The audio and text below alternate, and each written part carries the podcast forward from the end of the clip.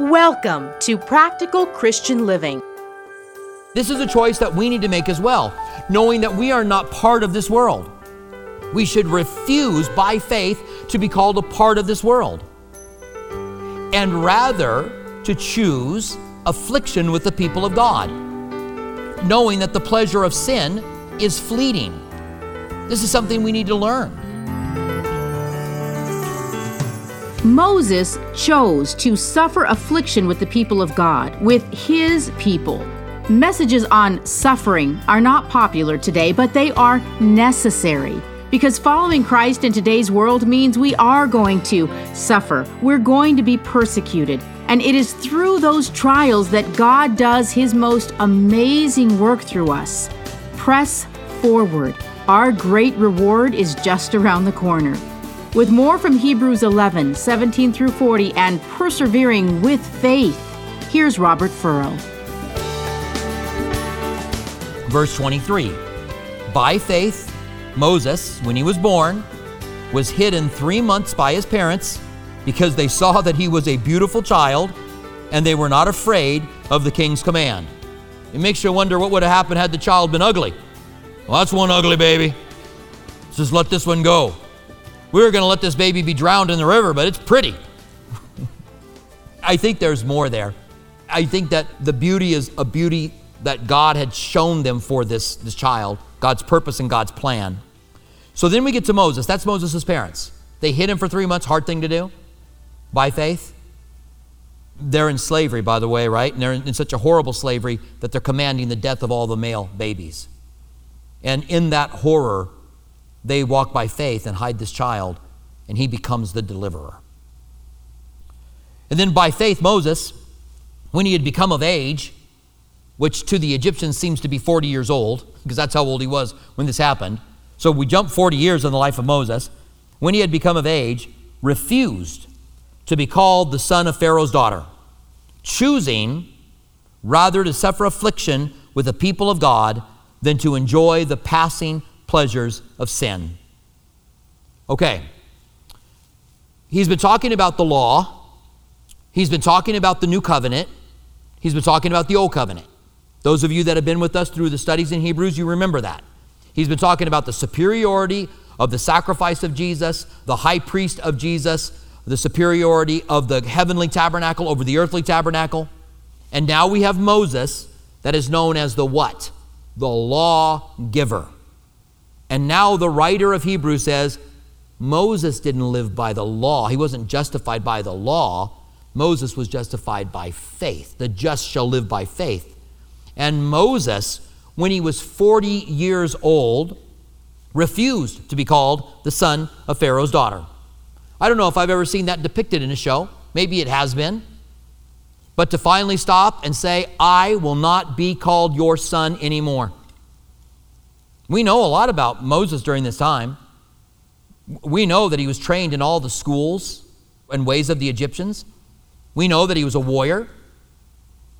He takes on a bunch of shepherds in Midian to kind of win over his wife, by the way. But, uh, of course, maybe the shepherds weren't trained in war, but he was.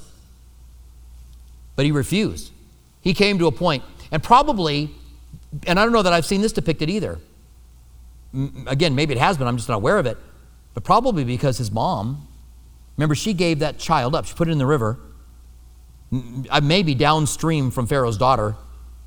Pharaoh's daughter's out taking a bath, and this little, you know, boat flows by. It's got a baby in it. And she opens it up, and it says she's beautiful. So she takes the child, and she calls Miriam, that's close by. Miriam is his older sister, and says, Go find me a handmaiden to take care of this baby for me, a Jewish handmaiden. So she goes and gets Jochebed, Moses' mother, brings her back, and she gets her baby back. By faith, she gave up her baby but she received it back.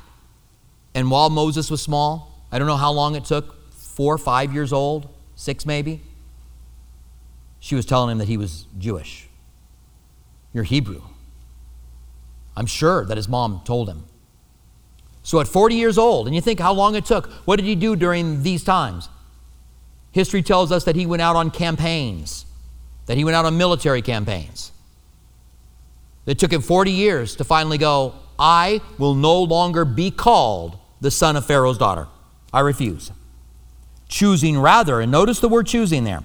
Verse 25 choosing rather to suffer affliction with the people of God than to enjoy the passing pleasure of sin. And this is a choice that we need to make as well, knowing that we are not part of this world. We should refuse by faith to be called a part of this world and rather to choose affliction with the people of God, knowing that the pleasure of sin is fleeting. This is something we need to learn. It's something we maybe we know, but we need to let sink in that we've got to grasp that God's got to do a work in us today. That sin is only for a time, it's fleeting. Eternity is, you ready for this one? So profound? Forever. But this world is just here. And those few minutes of pleasure in sin are just a few minutes of pleasure in sin, and then it's gone. It's fleeting. And Moses learned that. And he said, I'm going to choose affliction with the people of God.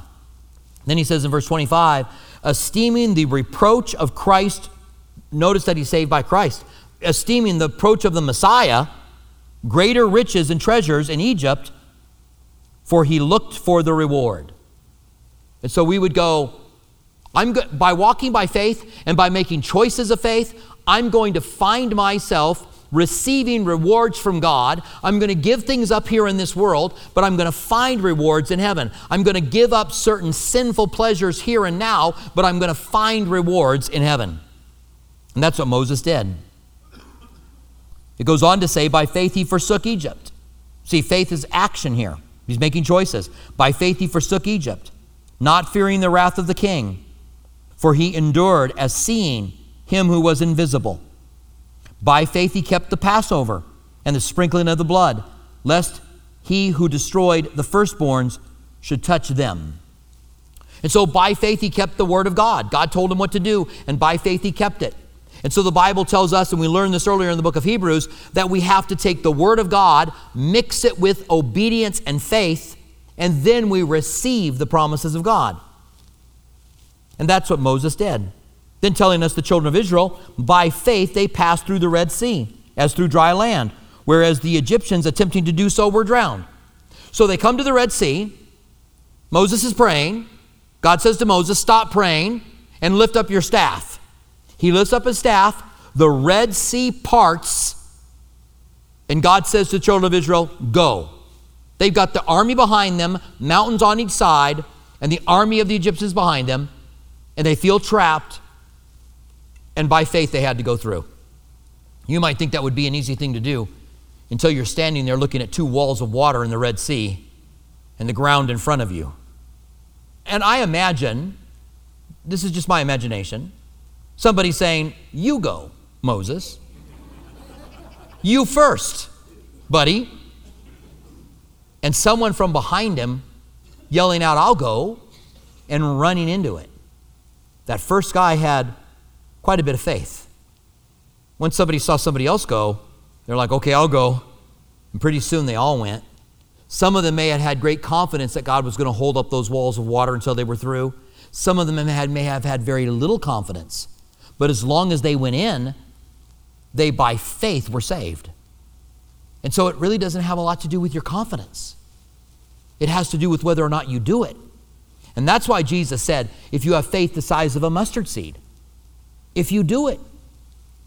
You may really struggle with doing it, but you're like, fine, I'll do it. And you do it and you receive it by faith. I've used the example before of a guy coming from South America, some unreached village, and he's never been in New York before. He goes on an elevator and somebody communicates to him to press a button, it's going to take him to whatever floor he needs to go to. And he's like, I don't think this is going to work. I'm going to go in this box, press a button, the door's going to close, it's going to take me to the floor I need to go. But he does it. Another guy walks in that's from New York, doesn't even think about it, just presses the floor he wants to go to. One had great confidence, one had none. Which one got to the floor that he needed to go to? They both did. And so people will say to me sometimes, I wish I had the faith you had. How, what do you, really? I mean, respectfully, what do you know about my faith?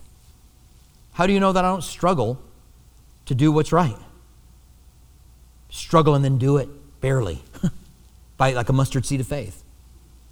That's, that's all you need. You say, I don't have much faith. Oh, you have enough. There's nobody here that doesn't have enough. Now, there's a gift of faith where God gives you great confidence, and I love that. Okay? So by faith they passed through the Red Sea on dry land, but the Egyptians looked at it. Now they weren't told to go through there. The children of Israel were. They're the enemy. And they see it and they go, We're going to go. So they had presumption. And they went in and were drowned. The last thing that we want is presumption. We don't want to presume what God's going to do. We want to know what His Word says and we want to be obedient to His Word. That's faith. To presume something is, a, is well, could be destruction. Faith comes by hearing, and hearing by the Word of God. We read God's Word, we listen to His promise, and then through faith and patience, we receive the promises of God. The third aspect of an effective faith is that faith is an overcoming faith. That you believe God in the midst of difficulty, and you put your trust in Him, and you will be brought out the other side. Verse 30 By faith, the walls of Jericho fell down after they were encircled seven days. God had told them to do it, they did it, the walls fell down. By faith, this is an interesting one. By faith, the harlot Rahab. Sometimes people read the word for harlot in the Old Testament and they go, well, this doesn't really mean harlot, it means innkeeper. The word in the Greek here is the word for prostitute. They can try to justify it through the Old Testament, but once you get into the New Testament, it's a clear word. This woman was a prostitute. By faith, the harlot Rahab did not perish with those who did not believe when she had received the spies with peace. So she made a decision that she would believe, and they didn't believe, and so she trusted in the God of the Hebrews. And when you go back and read the account, she says that. I believe that Yahweh is the God of the heavens and under the earth, above the earth and under the earth, she says. So she chooses, she believes, and she's saved. By the way, she's also in the lineage of Jesus. When you go to Matthew chapter 1, and you begin to read so and so gave birth to so and so gave birth to so and so that comes to Jesus, Rahab and Ruth are both mentioned in it. Two Gentiles. One a Canaanite woman, by the way. It goes on to say then, verse 32, and what more shall I say? For time would fail me to tell of Gideon, of Barak, of Samson, of Jephthah, of David, of Samuel. And time would fail me if I tried to go over all of them as well. Gideon was the guy who asked God, Give me a fleece. I'll go if you show me. Make the ground dry and the fleece wet. So God does it. So then he goes, Okay, make the ground wet and the fleece dry. And so God does it. Some great faith. Abraham stuttered and didn't do all that God told him to do. Abraham didn't trust God when there was a famine in the land and went down to Egypt and lied about Sarah being his wife, and God had to protect Sarah. Moses took matters into his own hands and killed an Egyptian, wanting to deliver them, but God doesn't mention any of these negatives. God only mentions that they were men of faith. You say, Well, I'm not like Abraham. Yes, you are. I'm not like Moses. Yes, you are. I'm not like Gideon. Yes, you are. But God honors our faith, not our failures. We can have failures as long as we have faith because God honors the faith. And, and we could say that with all these guys, right? Gideon, Barak, he's the guy that wouldn't go into battle unless a woman would go with him. He said, I'll only go, Deborah, if you go. Otherwise, I'm not going. Big, brave soldier, Barak. Samson, we don't even need to talk about Samson, okay? But he's in the Hall of Faith, by the way. Samson had all these problems, all these failures, but he had faith. Jephthah, problems. David, problems. Samuel, not so much, but he had faith. And the prophets, now he just throws in the prophets, who through faith subdued kingdoms, worked righteousness, obtained promises, stopped the mouths of lions. Daniel quenched the violence of fire, the three Hebrews in the fiery furnace. You know what they said before they were thrown in to Nebuchadnezzar? Our God will deliver us. But even if he doesn't, we will not bow down. What a statement. Our God will deliver us. But even if He doesn't, we will not bow down to your idol. That should be our prayer a lot of times. Lord, deliver me. But even if you don't, I will serve you. I'll follow after you. I won't bow down. It goes on quenched with the violence of the fire, escaped the edge of the sword, out of weakness were made strong. Man, I could spend a lot of time in this that particular passage. Out of weakness were made strong. Do you know that I was at 15 years old, 14, 15 years old, almost completely illiterate? I had a learning disability. It wasn't dyslexia. I don't know, my mom sometimes tells people he had dyslexia. It wasn't. Sometimes it sounds like it when I preach, I understand but it wasn't. But I did have some kind of a learning disability, and I struggled learning how to read. And because you struggle learning how to read, you struggle in everything else in school. And so I started, got saved. I started listening to tapes. I started listening to J. Vernon McGee, Chuck Smith, in, in cassette tapes from Hosanna Tape Library, if you guys remember that. So I put them in, I would read, and I would get my Bible out, and I would follow along with them while they read, and I literally learned how to read while I was studying the Bible. And it's just like God to take a kid who can't read, who barely can read at 18, much better at 25 when we started the church. But it's just like God to take a guy who couldn't read and go, In your weakness, I'm going to have you reading the Bible every week to people. In your weakness, I'll make you strong. Amen? Charles Swindoll stuttered as a kid. Isn't that amazing? I listen to the sermons of Charles Swindoll, and here's what I think I wish I could preach like that. I want to preach like that. In your weakness, I will make you strong. God took the very weaknesses and made them strong out of them. Where we could go on. Became valiant in battle, turned to fight the armies of the aliens, Women received their dead raised again to life. All of this was done by faith. God does great things overcoming faith when we believe Him, when we have trust in Him, when we listen to what His Word says, and we say, I'm going to put my life in His hands, and God gives us overcoming faith. There's a fourth aspect that makes faith effective, and that is that sometimes we don't see the result of the faith here. We have to have faith for the future. It says, Others, verse 35, were tortured.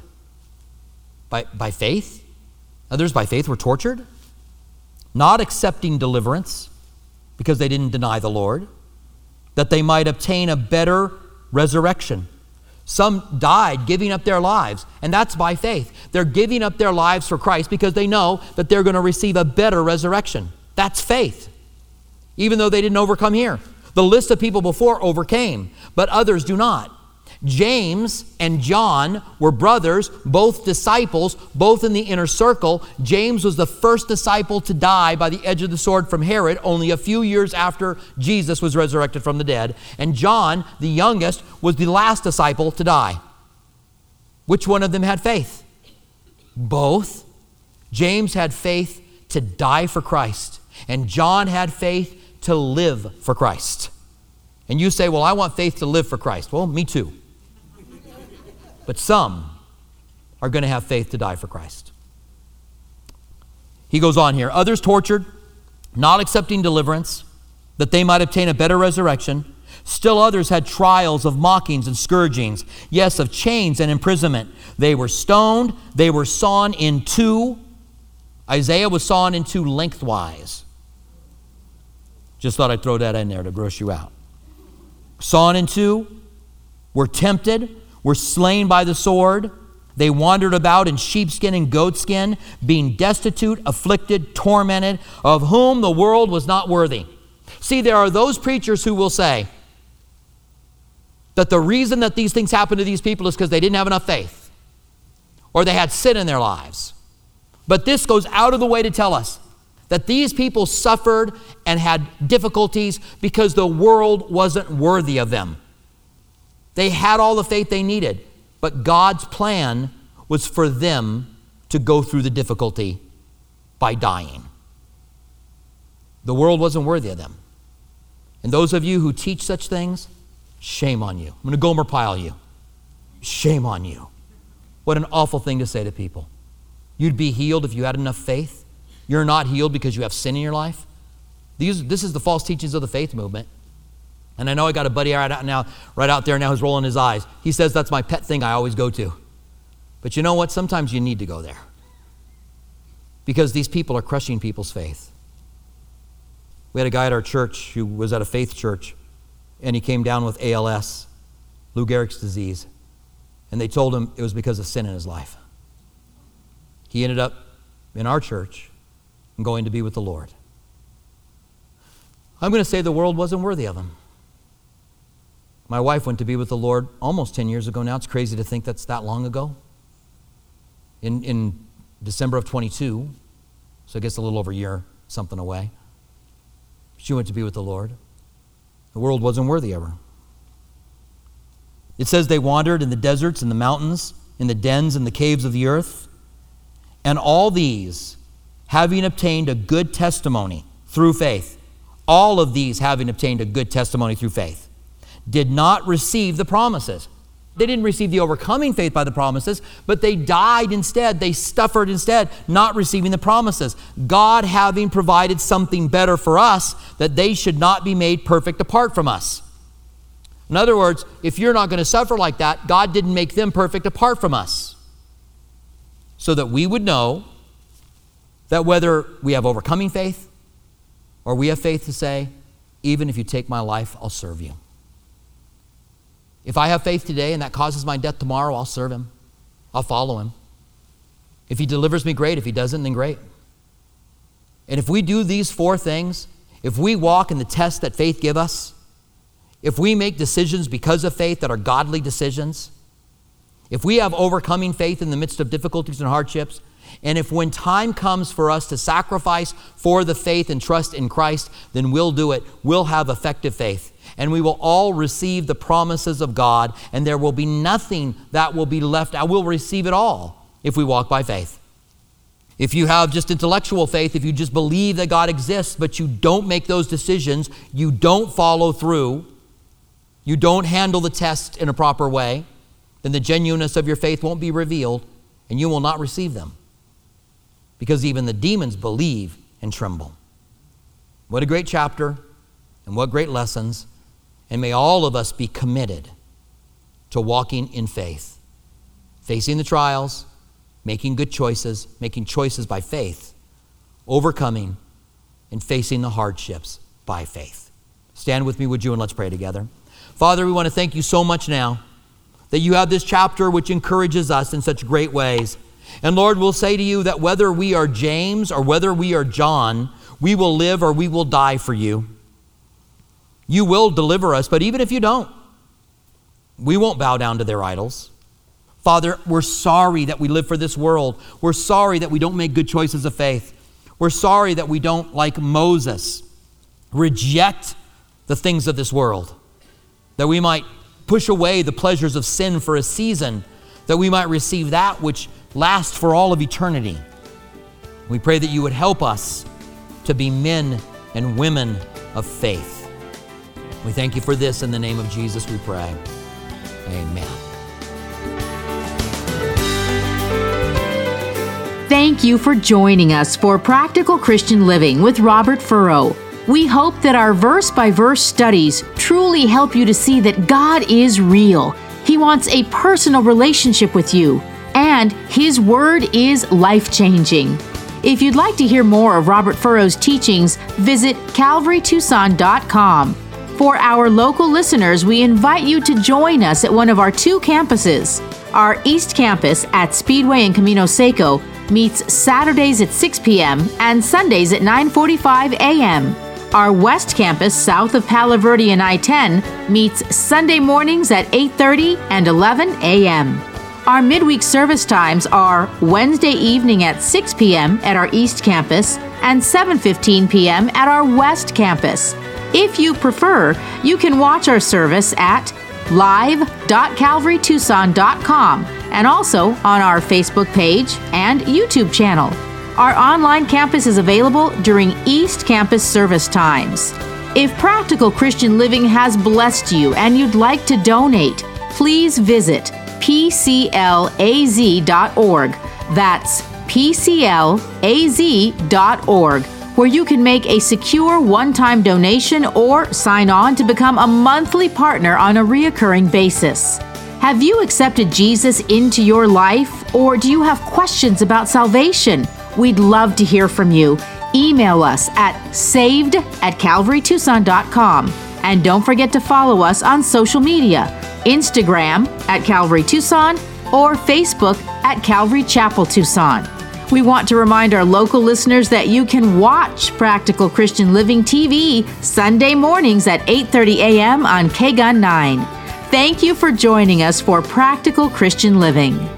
Do you love Jesus? Do you want to dig deeper in your walk with God? Then you are a great fit for Reach College with enrollment opportunities. To attend as a student or an auditor, the courses challenge you to analyze your way of thinking as you grow in your walk with Jesus. Find out more at thereachcollege.org. That is, thereachcollege.org.